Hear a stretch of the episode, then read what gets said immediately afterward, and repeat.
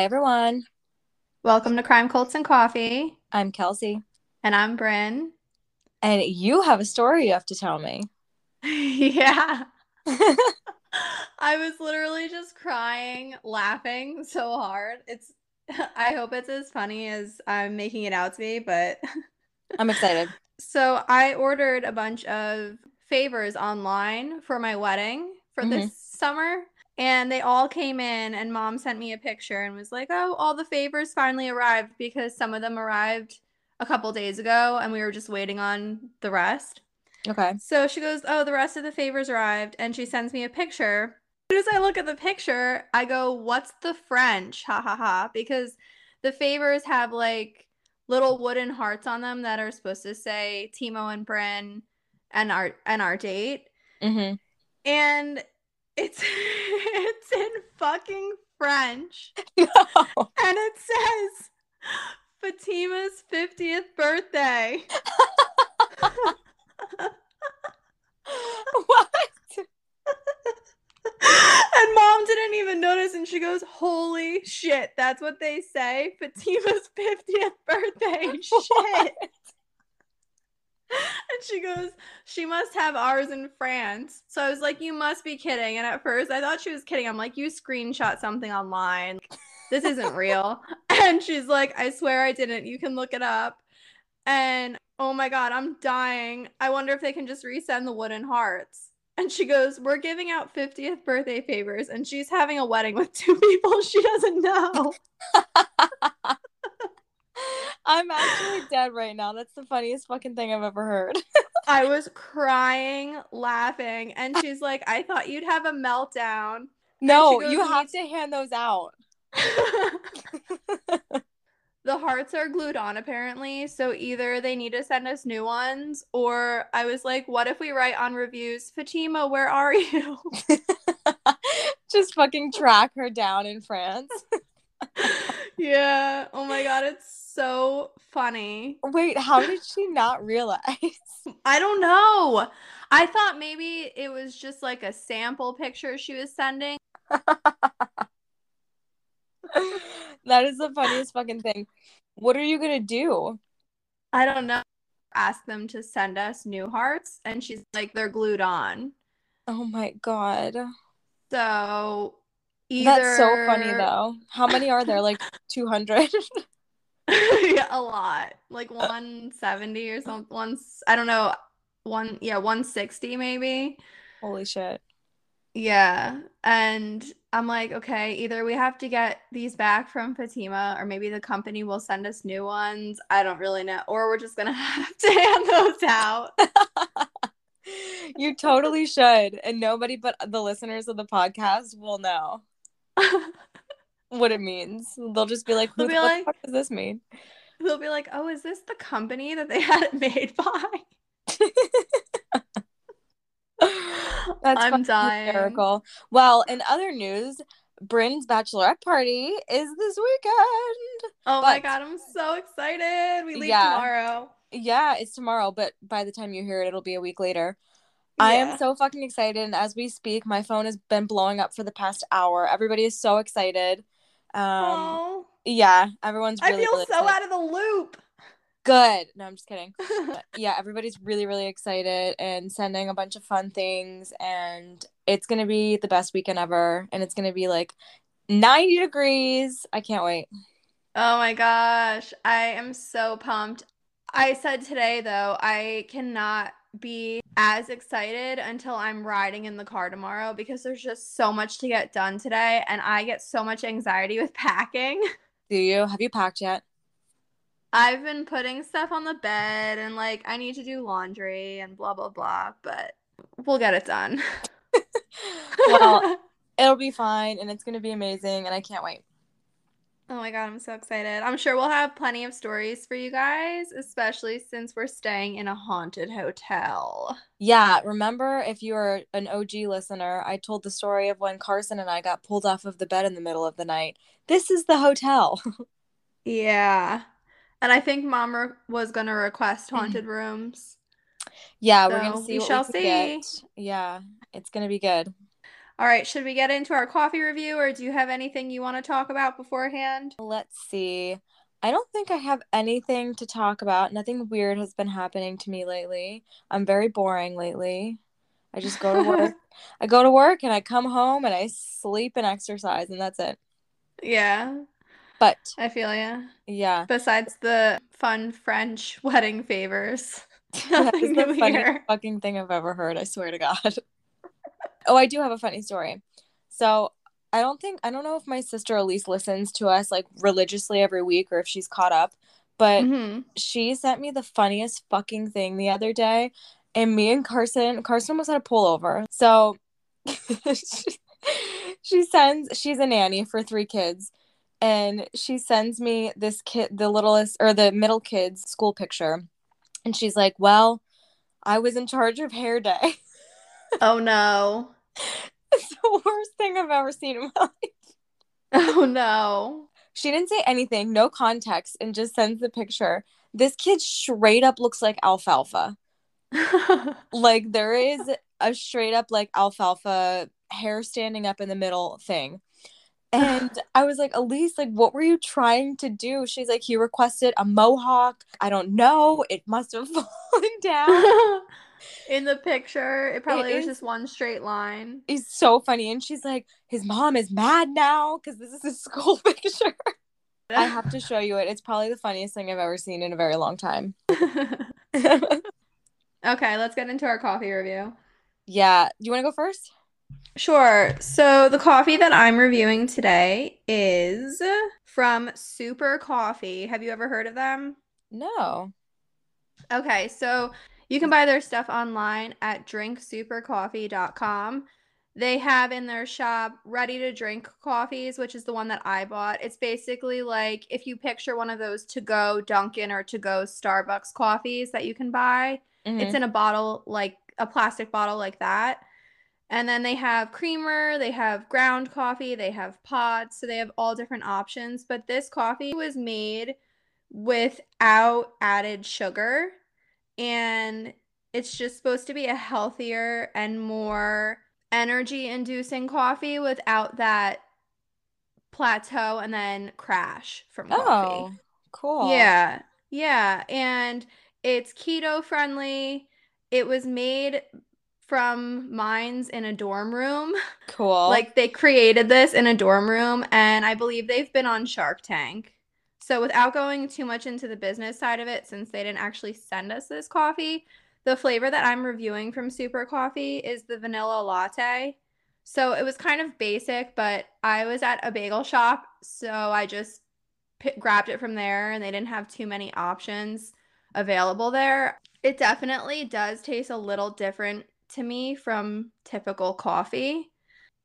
I think that for the the natural sweetener and no sugar added and all that, it's still a pretty naturally sweet coffee. It's not hard to drink. It was, very smooth. Okay. Which I liked about it. But I feel like because I got the vanilla, I didn't get to experience a more fun flavor, and I'm kind of picky with my basic flavors. Yeah, no, I gotcha. So I was kind of in the middle with liking and not liking it, but wanting to give it another try because they do have some other fun flavors like cinnamon roll, and I think they had one that was coconut mocha. Yum. So yeah, so I definitely want to try that. But with this one in specific, the vanilla one, I think I'd probably rate it a seven. Okay. Yeah, like a 6.57. I like it. Okay. Yeah. That's cool. That just reminded me. I feel like this is something I've been wanting to bring up and I keep forgetting because my coffee review is kind of short. So Carson doesn't drink coffee. He never has. He hates like the taste of it. He hates caffeine, everything. So he bought this new thing. I guess I don't even know exactly what it is. It's called Kachava. Have you heard of that? Yeah, but I think only from you guys mentioning it to me. Yeah. So it's basically like kind of like a coffee alternative. And I just wanted to bring it up for people that maybe don't drink coffee and that listen to our podcast. It's kind of, it has like a bunch of superfoods in it. I'm not going to get too much into it because I don't know a ton about the company. But basically, it comes in like a powder and he mixes it in with, I think, almond milk and it just like comes out like a little bit thinner than like a milkshake. Okay. But um Cool. it's supposed to give you lots of energy without it being the caffeine high and low. That's what it actually reminded me of yours. So he really likes it. So if you're not a coffee drinker, try some Kachava. Their website is K A C H A V A dot com. He has the chocolate one and he says it's really good. Awesome. Yeah. So what are you drinking today? So I have um my good old Nespresso pods. I have the original Nespresso. Um, and this flavor today I have is vanilla eclair. Ooh. Yeah. So I'm just gonna read a little bit of the notes from their website.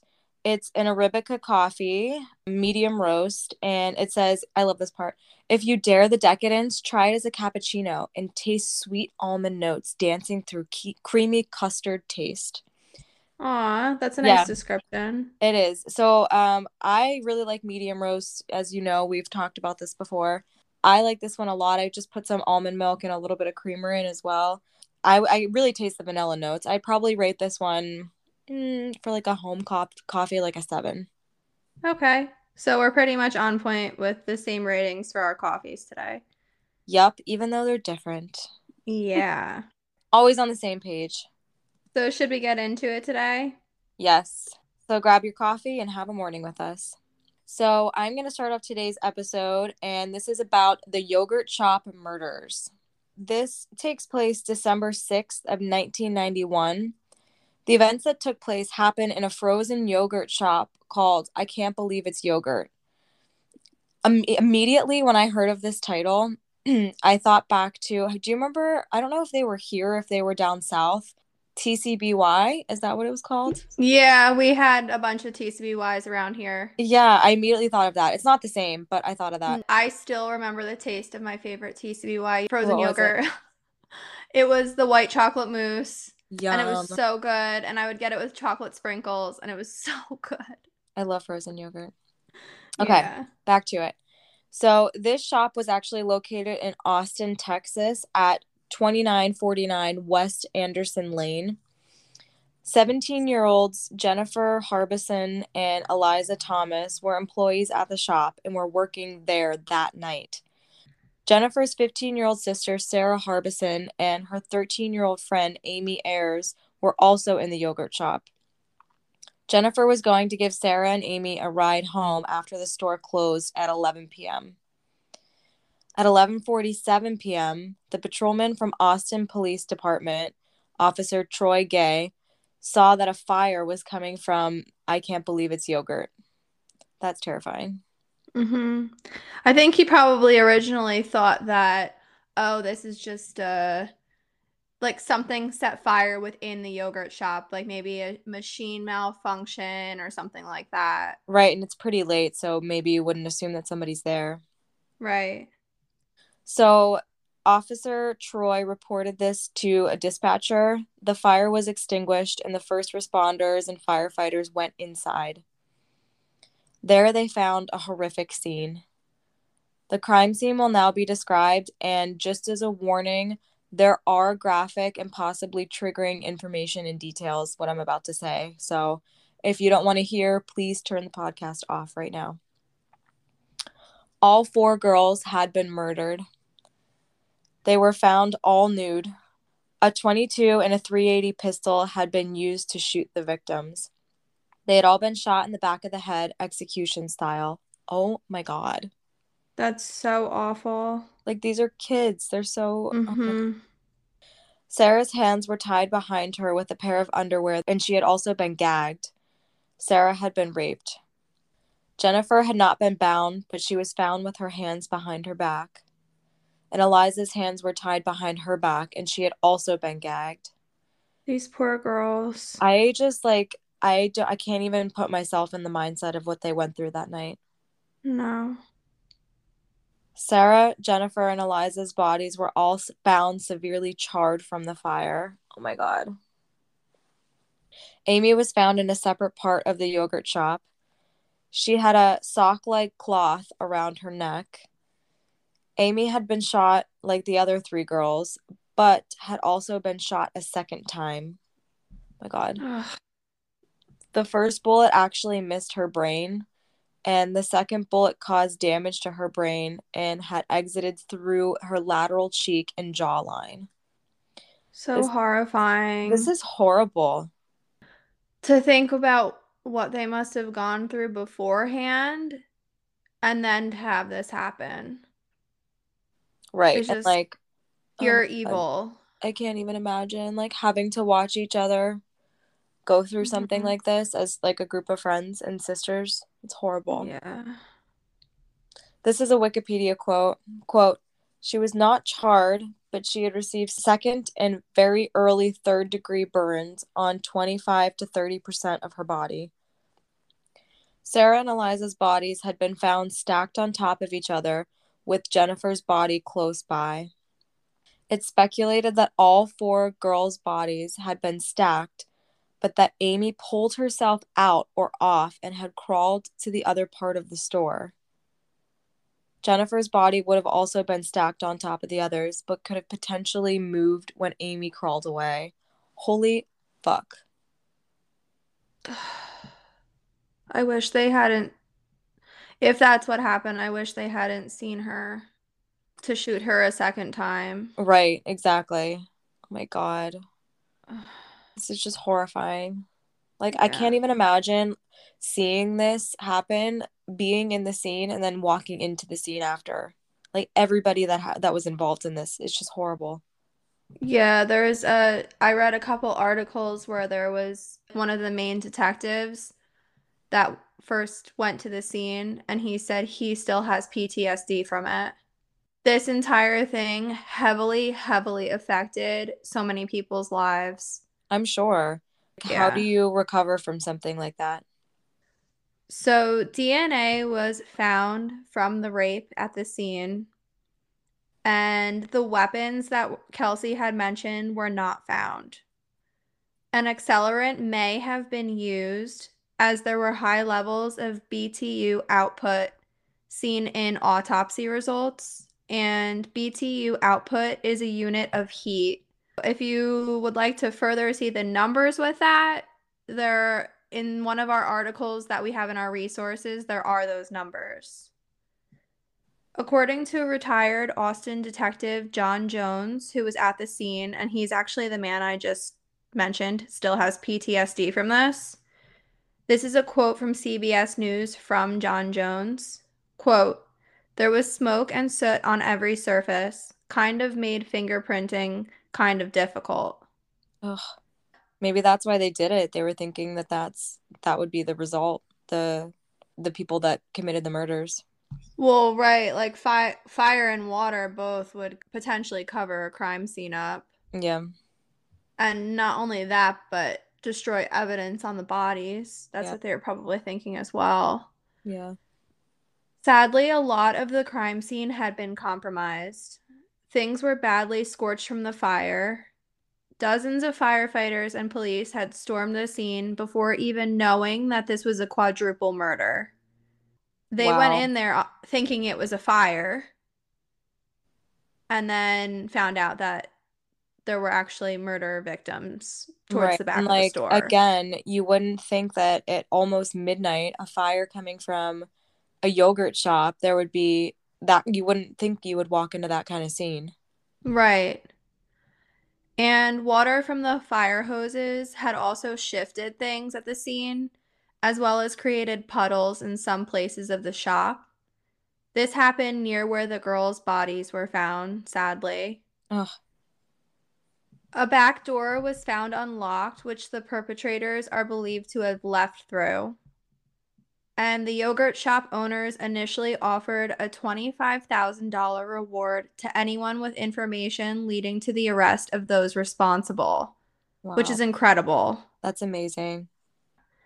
Eventually, the reward was up to more than $100,000. Holy shit. I feel like if anyone knew anything or was told anything by the perpetrators because people like to talk about the crimes they do, $100,000 would have been a nice incentive for someone to come forward if all they cared about was money, you know? Right. Exactly. That's a big reward. Mm-hmm. December 10th, 1991, more than 1,500 people went to the funeral for the girls. December 12th, 1991, State District Judge John Wisser sealed autopsy reports to, quote, preserve confidentiality of evidence. Here's a little more about the victims. There wasn't too much online, and you'll see in the resources, we went through a lot of information. Sadly, this is what seems to happen, especially with the older cases, where it's more about the crime scene or the perpetrators than the victims, which mm-hmm hopefully will change at some point. Yeah. So, a little more about the victims. Jennifer Harbison was described as hardworking and she was a senior in high school. Eliza Thomas was a role model for her younger sister, Sonora, and always took care of her younger sister. Oh. She was an animal lover and she had a pet pig that she wanted to put in a livestock show. Sarah Harbison, which was Jennifer's sister, was a freshman in high school. She liked sports and she was in clubs in school. My God, I can't even imagine the parents of those two girls, like one, let alone two. It's just. I... No, and I'll mention something that somehow makes it even worse. So, Amy Ayres wanted to become a vet when she grew up, and she was a quote unquote daddy's girl, according to her father, Bob Ayres. Oh my god, I have the chills. Jennifer and Sarah were the only children of the Harbison family. Oh, no. I feel like no matter what, these families lost children and in horrific ways. But when it's your only two children, I feel like that was just just another thing to add to this. Like how you know what i mean you, how do you even move on from that? I don't know. Like my heart is breaking for these people. Yeah.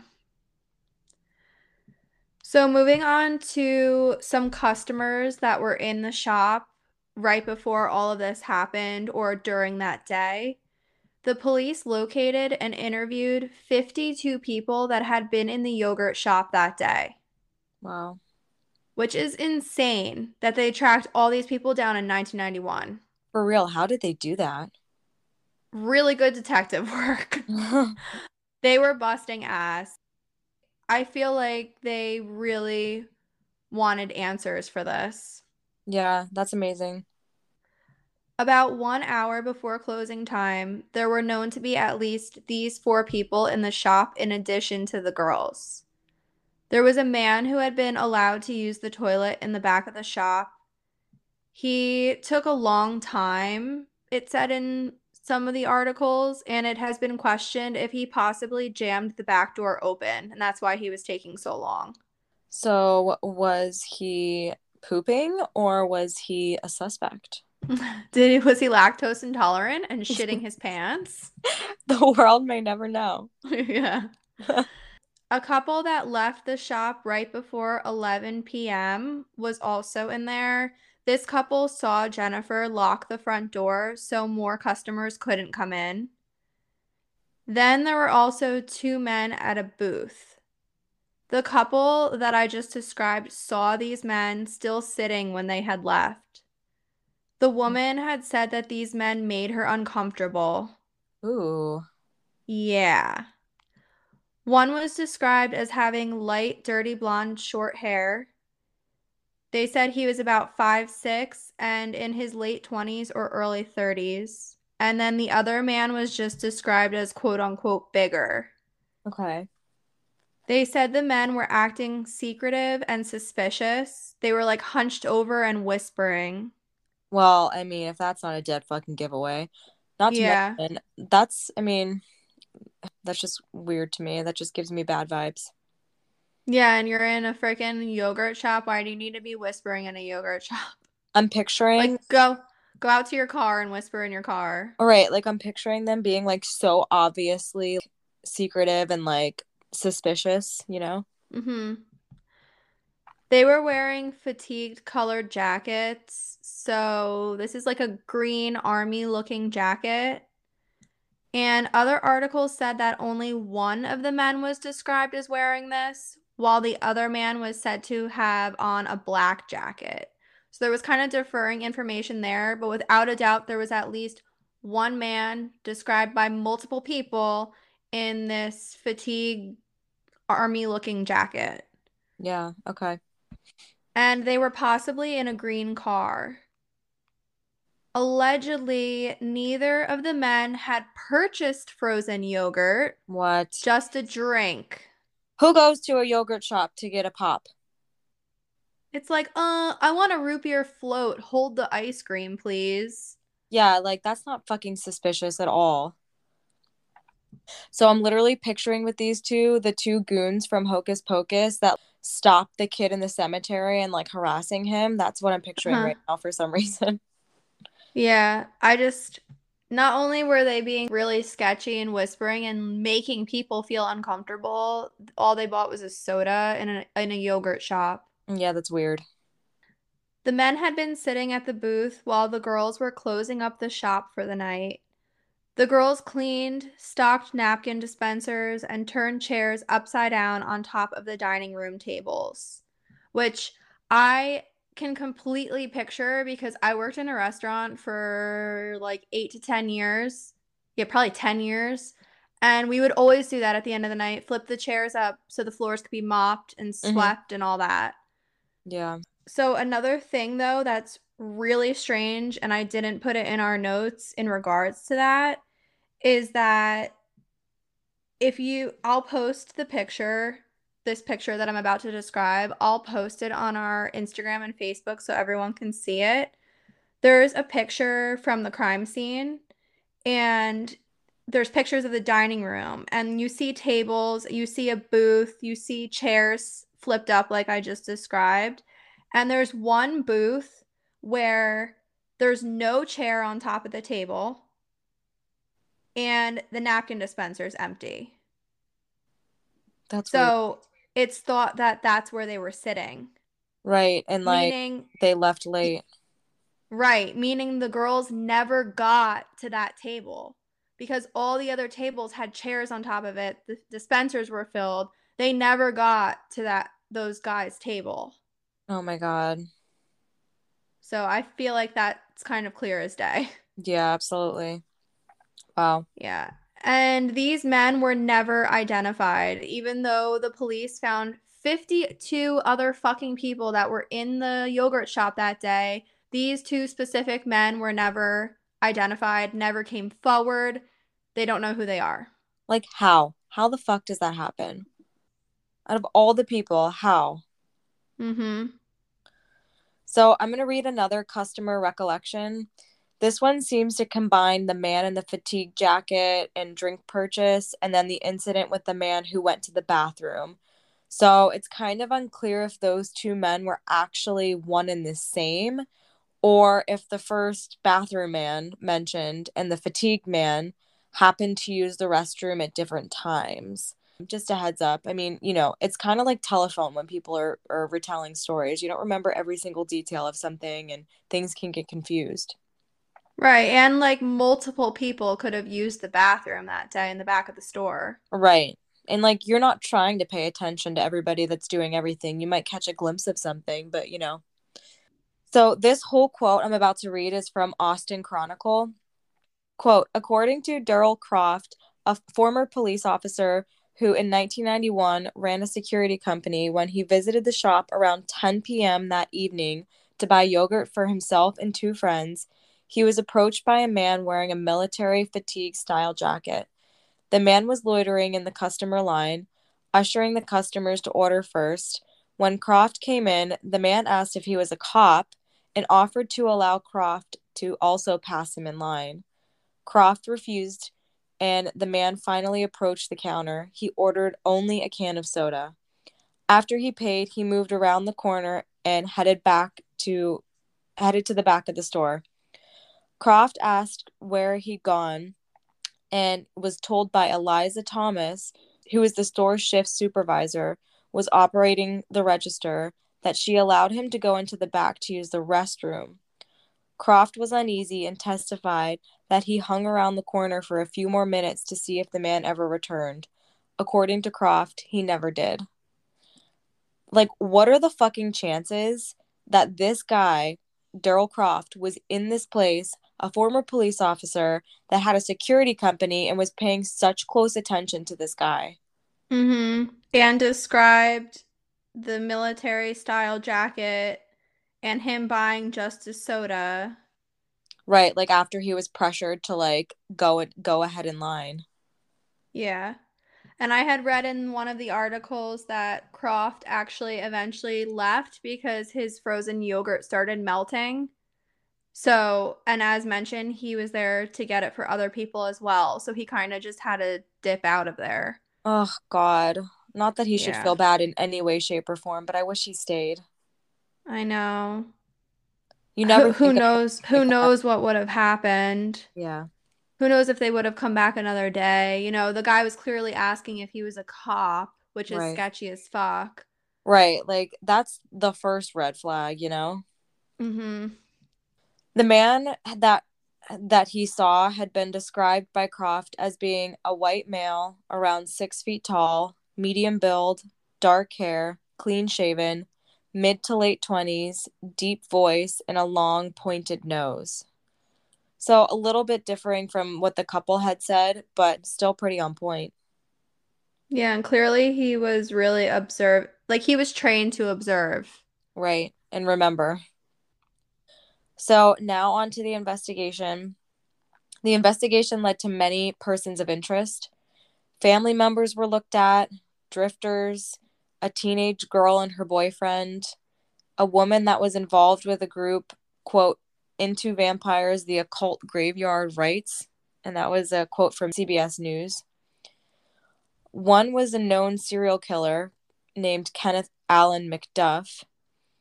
He'd been known in the area during the time of the murders. That's why he was basically one of the suspects. He was ruled out, though. It doesn't really clarify how he was, but he eventually was ruled out as a suspect. And he was then subsequently executed for his crimes on November 17th, 1998. Another was a 15 year old named Maurice Pierce. So these are all of the people that were persons of interest.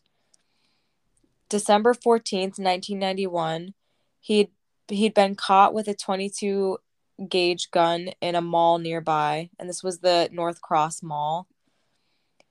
This was days after the murders, so that's fucking suspicious. It is important to point out this 22 gauge gun wasn't determined to be the same gun that killed the girls, but you know, just to throw that out there. It was actually unsure if it was analyzed or not, but the articles just stated that it wasn't the established weapon. He initially gave info that detectives believed to be useful and had implicated three friends of his in the crime, who were all under 17 years of age at the time. The detectives eventually believed that he was trying to get himself out of being charged for having a gun. Hmm. So that's kind of strange. Mm-hmm. This was somewhat contradicting to what some had believed. This is a Wikipedia quote. Quote, the organized method of operation, ability to control the victims, and destruction of evidence by arson pointed to an adult experienced in crime rather than teenagers, according to one of the original detectives on the case, which I agree with. I mean, you don't have a 17 year old running around knowing how to cover up a crime scene like that. I mean, Unless they're like super fucked up, but that also that also somewhat makes it seem like they've done it before if that's the case. right, like a serial killer. Well, potentially things would go wrong the first time or like they wouldn't go that to plan the first time committing a crime if you're like a 14 year old child Right. unless I, I don't know unless you are a sociopath or I don't even know. That's people blow my mind when we talk about these kinds of things, when we talk about these cases. And it's just like, how in the world do things happen like this? Yeah, and you would think certain things are out of the realm of possibility, but they're not. Exactly. That's exactly They're really what I was trying to say. It's like we've we've talked about so many cases that you think like there's there's no way a human can do this to another person and it happens. Right. Years later, a new detective believed that the four teens could actually be credible suspects to look at. The teens were now in their 20s, and they were interrogated by multiple detectives, and some of the suspects confessed. The confessions implicated all four men to being involved in the murders.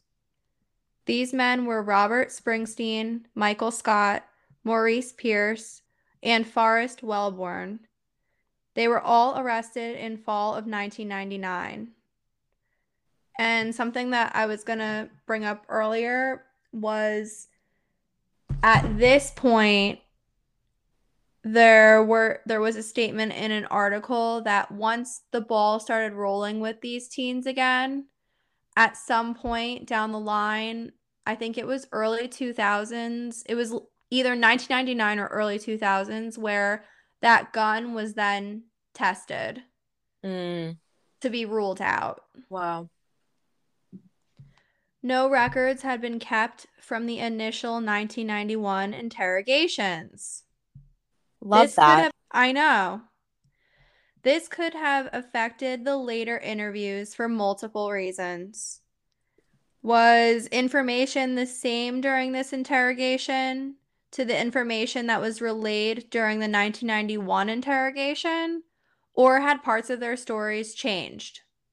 See, this is why like I don't understand why do, why why would you ever just like throw the records away? Right, especially with a case that has not been fucking closed and solved. I'm just so happy that how, how far the criminal justice system has come since even the 90s and it's just like how the fuck do you throw records away? Yeah. Because now they can't compare statements, right? Yeah. Also, in the 1991 interrogations, had detectives supplied information to the suspects that they are now stating in this one.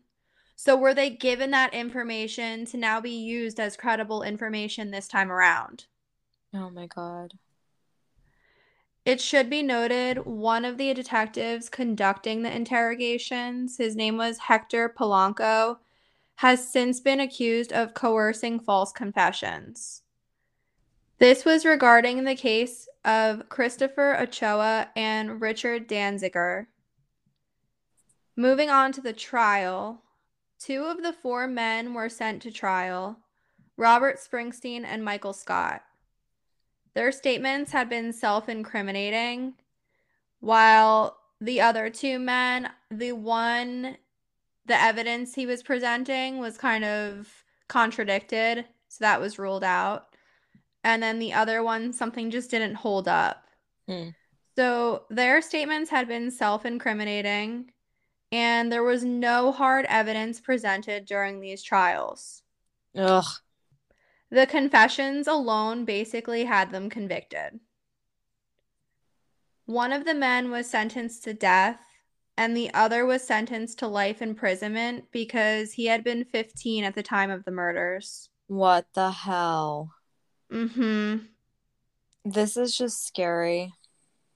Very scary. and I really hope things have slightly changed since then, but we've seen in other cases that people are still wrongly convicted. all the time. I'll never get over, not to cut you off, but I swear to God, this like will never leave my mind. I don't know how in a Catholic school they let this happen, but it happened. It was like a special program that I was in, and they brought this man who was wrongly convicted in prison for 20 years, who was then like subsequently released because they found out that he was innocent and he came in to speak to us. I swear to God, I could have I could have listened to this guy for days. It was the craziest thing I've ever heard in my life.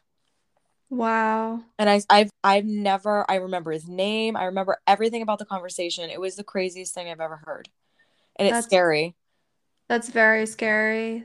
Poor guy. Yeah. Ugh, I just I felt so bad. Wow. Both convictions eventually ended up being overturned because of violations of the Confrontation Clause. So, this is a quote from Wiki just to kind of explain what that is because some of you might be like, what is the Confrontation Clause? hmm Quote The Confrontation Clause of the Sixth Amendment to the United States Constitution provides that in all criminal prosecutions, the accused shall enjoy the right to be confronted with the witnesses against him. This applies to criminal prosecutions, not civil cases. So the prosecution had used excerpts of each man's quote unquote confession during the other's trial without the other one testifying. Wow. So they basically wouldn't testify against each other. So they're like, okay, we'll use these recordings or excerpts of your confession, but they used one person's against the other and the other's against the other. Does that make sense? Yeah. So Springsteen's case was overturned in 2006, and it's unclear when Scott's exactly was overturned. But June 24th, 2009, both men were freed. October 28th, 2009, all charges were dismissed against Springsteen and Scott. The prosecution claimed the men would be retried, but forensic testing proved that the DNA found at the crime scene was not from any of the four men. I'm gonna throw up. And forensic testing wins again. It always wins. Put it on fucking People magazine. Wow. That is so fucking scary. I wish I went into forensics for a living because my mind is mind blown by DNA and genetic testing and forensic testing. Like, just mind blown. Like, could you imagine where the criminal justice system would be if it wasn't for that? We would be fucked. No. Yeah, and it's still evolving, Yeah. which is incredible. Like, look how many people have been put away within the last three years alone because of the change and evolving of this kind of testing. It's insane to me. It's so interesting. The DNA was determined to be from an unknown male, and they determined this through YSTR testing, which was fairly new in 2009. Moving into the aftermath, December 23rd, 2010, one of the four men implicated that had not gone to trial, which was Maurice Pierce. Remember, he was the one who first implicated the other three. Mhm. He was shot and killed. Austin police officers Frank Wilson and Bradley Smith had pulled Pierce over during a traffic stop. Pierce had taken off on foot, struggled with Officer Wilson, eventually pulling a knife from his belt and stabbing Officer Wilson in the neck. What the hell? Yeah. This is like so fucked up. Like, this case has so many fucking casualties and messed up things aside from the actual messed up case. Right. And you could have potentially gone away for this yogurt shop murder, and your DNA was proven to not be there, and you still just murdered someone. Like, what? Or tried, sorry, you still just tried to murder someone. Holy fuck. So Wilson then pulled out his gun and shot Pierce. And Wilson, thank God, Officer Wilson survived his injuries. Thank God. There have been many false confessions regarding the yogurt shop murders. over 50 people have falsely confessed to this crime. Wow. Another fucked up reality. Like why? I for I don't know. I, it doesn't make any sense. No. I under I some I shouldn't say I understand. I somewhat grasp why the two boys who were like sentenced may have if they were being pressured and interrogated and false confessions happen. But why would 50 people willingly come forward and confess? Right. Like what the hell is that? This included the serial killer McDuff that Kelsey mentioned earlier, in which he confessed on the day of his execution. Like what is the purpose of that? I feel like what it comes down to is either these people are mentally ill or want some kind of infamy, even though this is not something to be known for. Right. Or in this case of this serial killer, he was clearly a fucked up person and he maybe just wanted to hurt people in one last way that he could or make people wonder, you know. That's true. I could yeah. Yeah, I could He's probably like a psychopath. Yeah. But then I think there's just some random people out there who maybe just want to be involved in the case somehow. I don't know. God. Or there's those coercion situations. There's just so many things. It's really all of it is unexplainable and inexcusable though. Yeah, agreed. In 1992, two Mexican nationals had also confessed. They were held by Mexican authorities and eventually cleared as being false. I just don't And again, one of the articles that we provided, I don't know which one in specific, has a lot more information on their situation and what happened regarding that. so crazy. Yeah. So in 2017, Austin police investigators searched a public online DNA database to see if he could get a hit on the DNA from the crime scene. Because remember, they were able to pull that and, you know, and get that from the crime scene, which is what I Mhm. was wondering if they were going to get to this. Investigators thought they had found a match, but this is a CBS News article. Quote, but there was a problem. The seemingly matched sample on the public database had been submitted anonymously by the FBI. It belonged to a federally convicted offender, arrestee, or detainee, but had no name attached to it. When Austin authorities tried to get a name, the FBI would not provide it, citing privacy laws. Like, what? Yeah. What? My thinking behind that is if they didn't want to provide it, then shouldn't the FBI just fucking go after this person and check them out? Right. Like, isn't that their job? And like they have the name of someone who potentially was connected to this long unsolved cold case. Why wouldn't they want to jump on that even if they couldn't willingly give that information to the Austin officers? I don't understand. This case is so confusing. also, a side note to the DNA being tested, a YSTR and not a complete DNA profile, it can be also tricky to get a like a powerful match, if that makes sense. So, in genetic genealogy, 67, 111, or even more markers are usually used with this specific YSTR sample, it only used 16 markers. So significantly less than what you'd think of as today as like a complete DNA profile. Right. So, it, like, instead of them being like, oh, this was a guaranteed match to this person, since it only has 16 markers, it could probably it'd be like a wider range of people to match to. Right. It's that's crazy. Early 2020, we're at freaking 2020. Wow. Yeah. The FBI agreed to work alongside Austin Police Department to see if further testing could be done on the DNA sample. Amazing.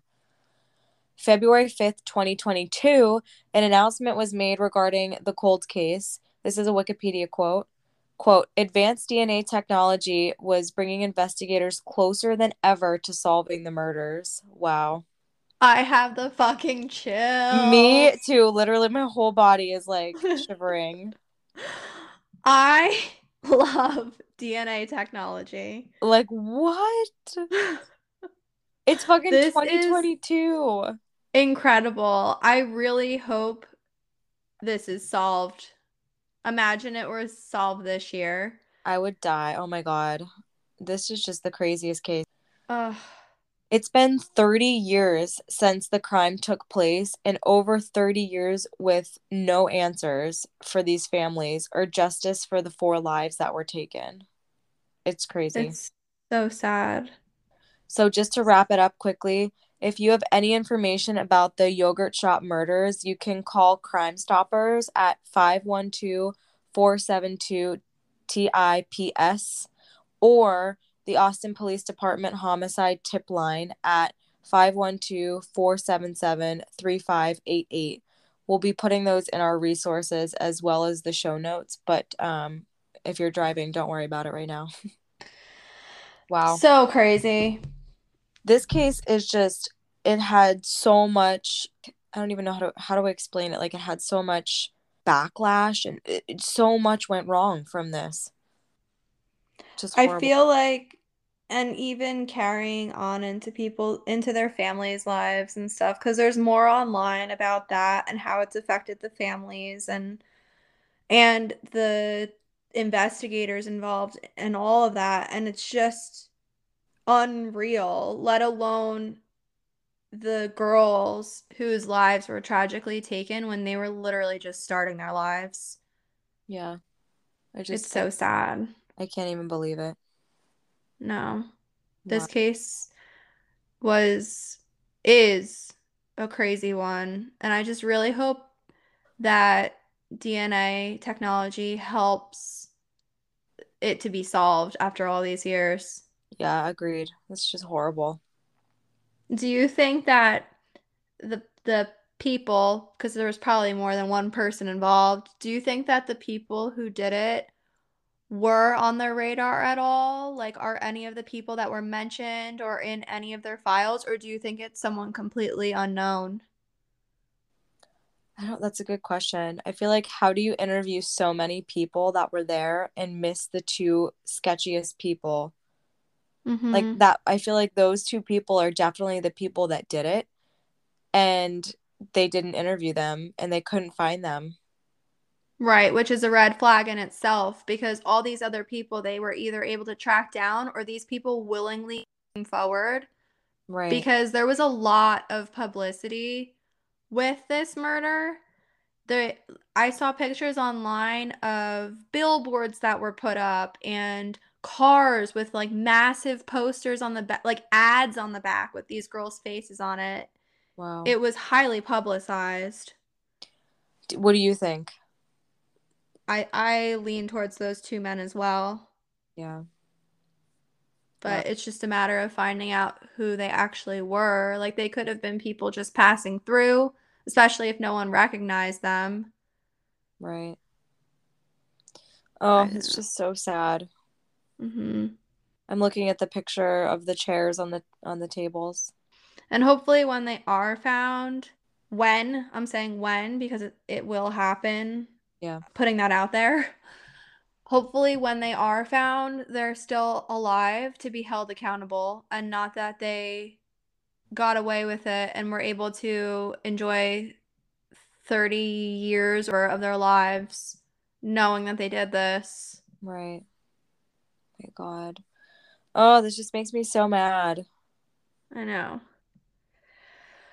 So, anything else to add to the end, or would do you want to get into our spiel since this is kind of a rougher one and we don't Yeah. really have many happy things besides the DNA? just keep our fingers crossed that things are going to come of this and we'll end it with that So you can go on our Facebook, Crime Cults and Coffee. That's where we post our weekly resources, things like the tip line from today and pictures from every case.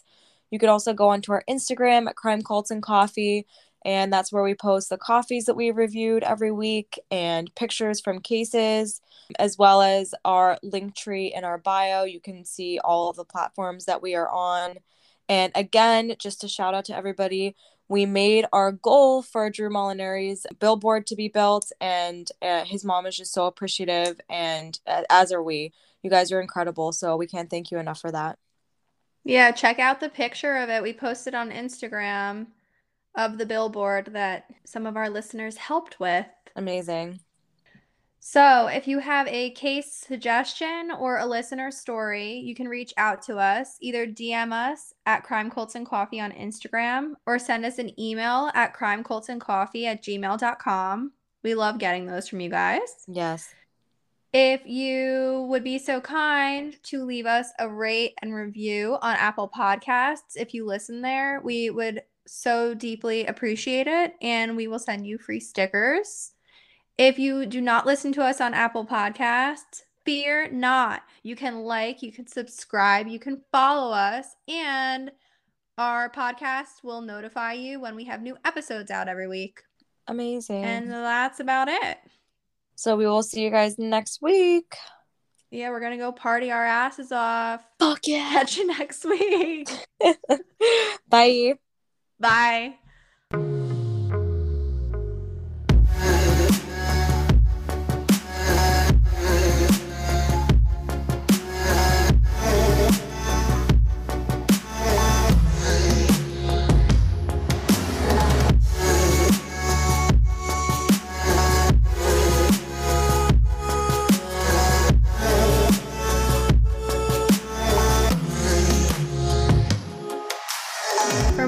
Information regarding this case and our resources, Follow us at Crime Cults and Coffee on Instagram and Facebook.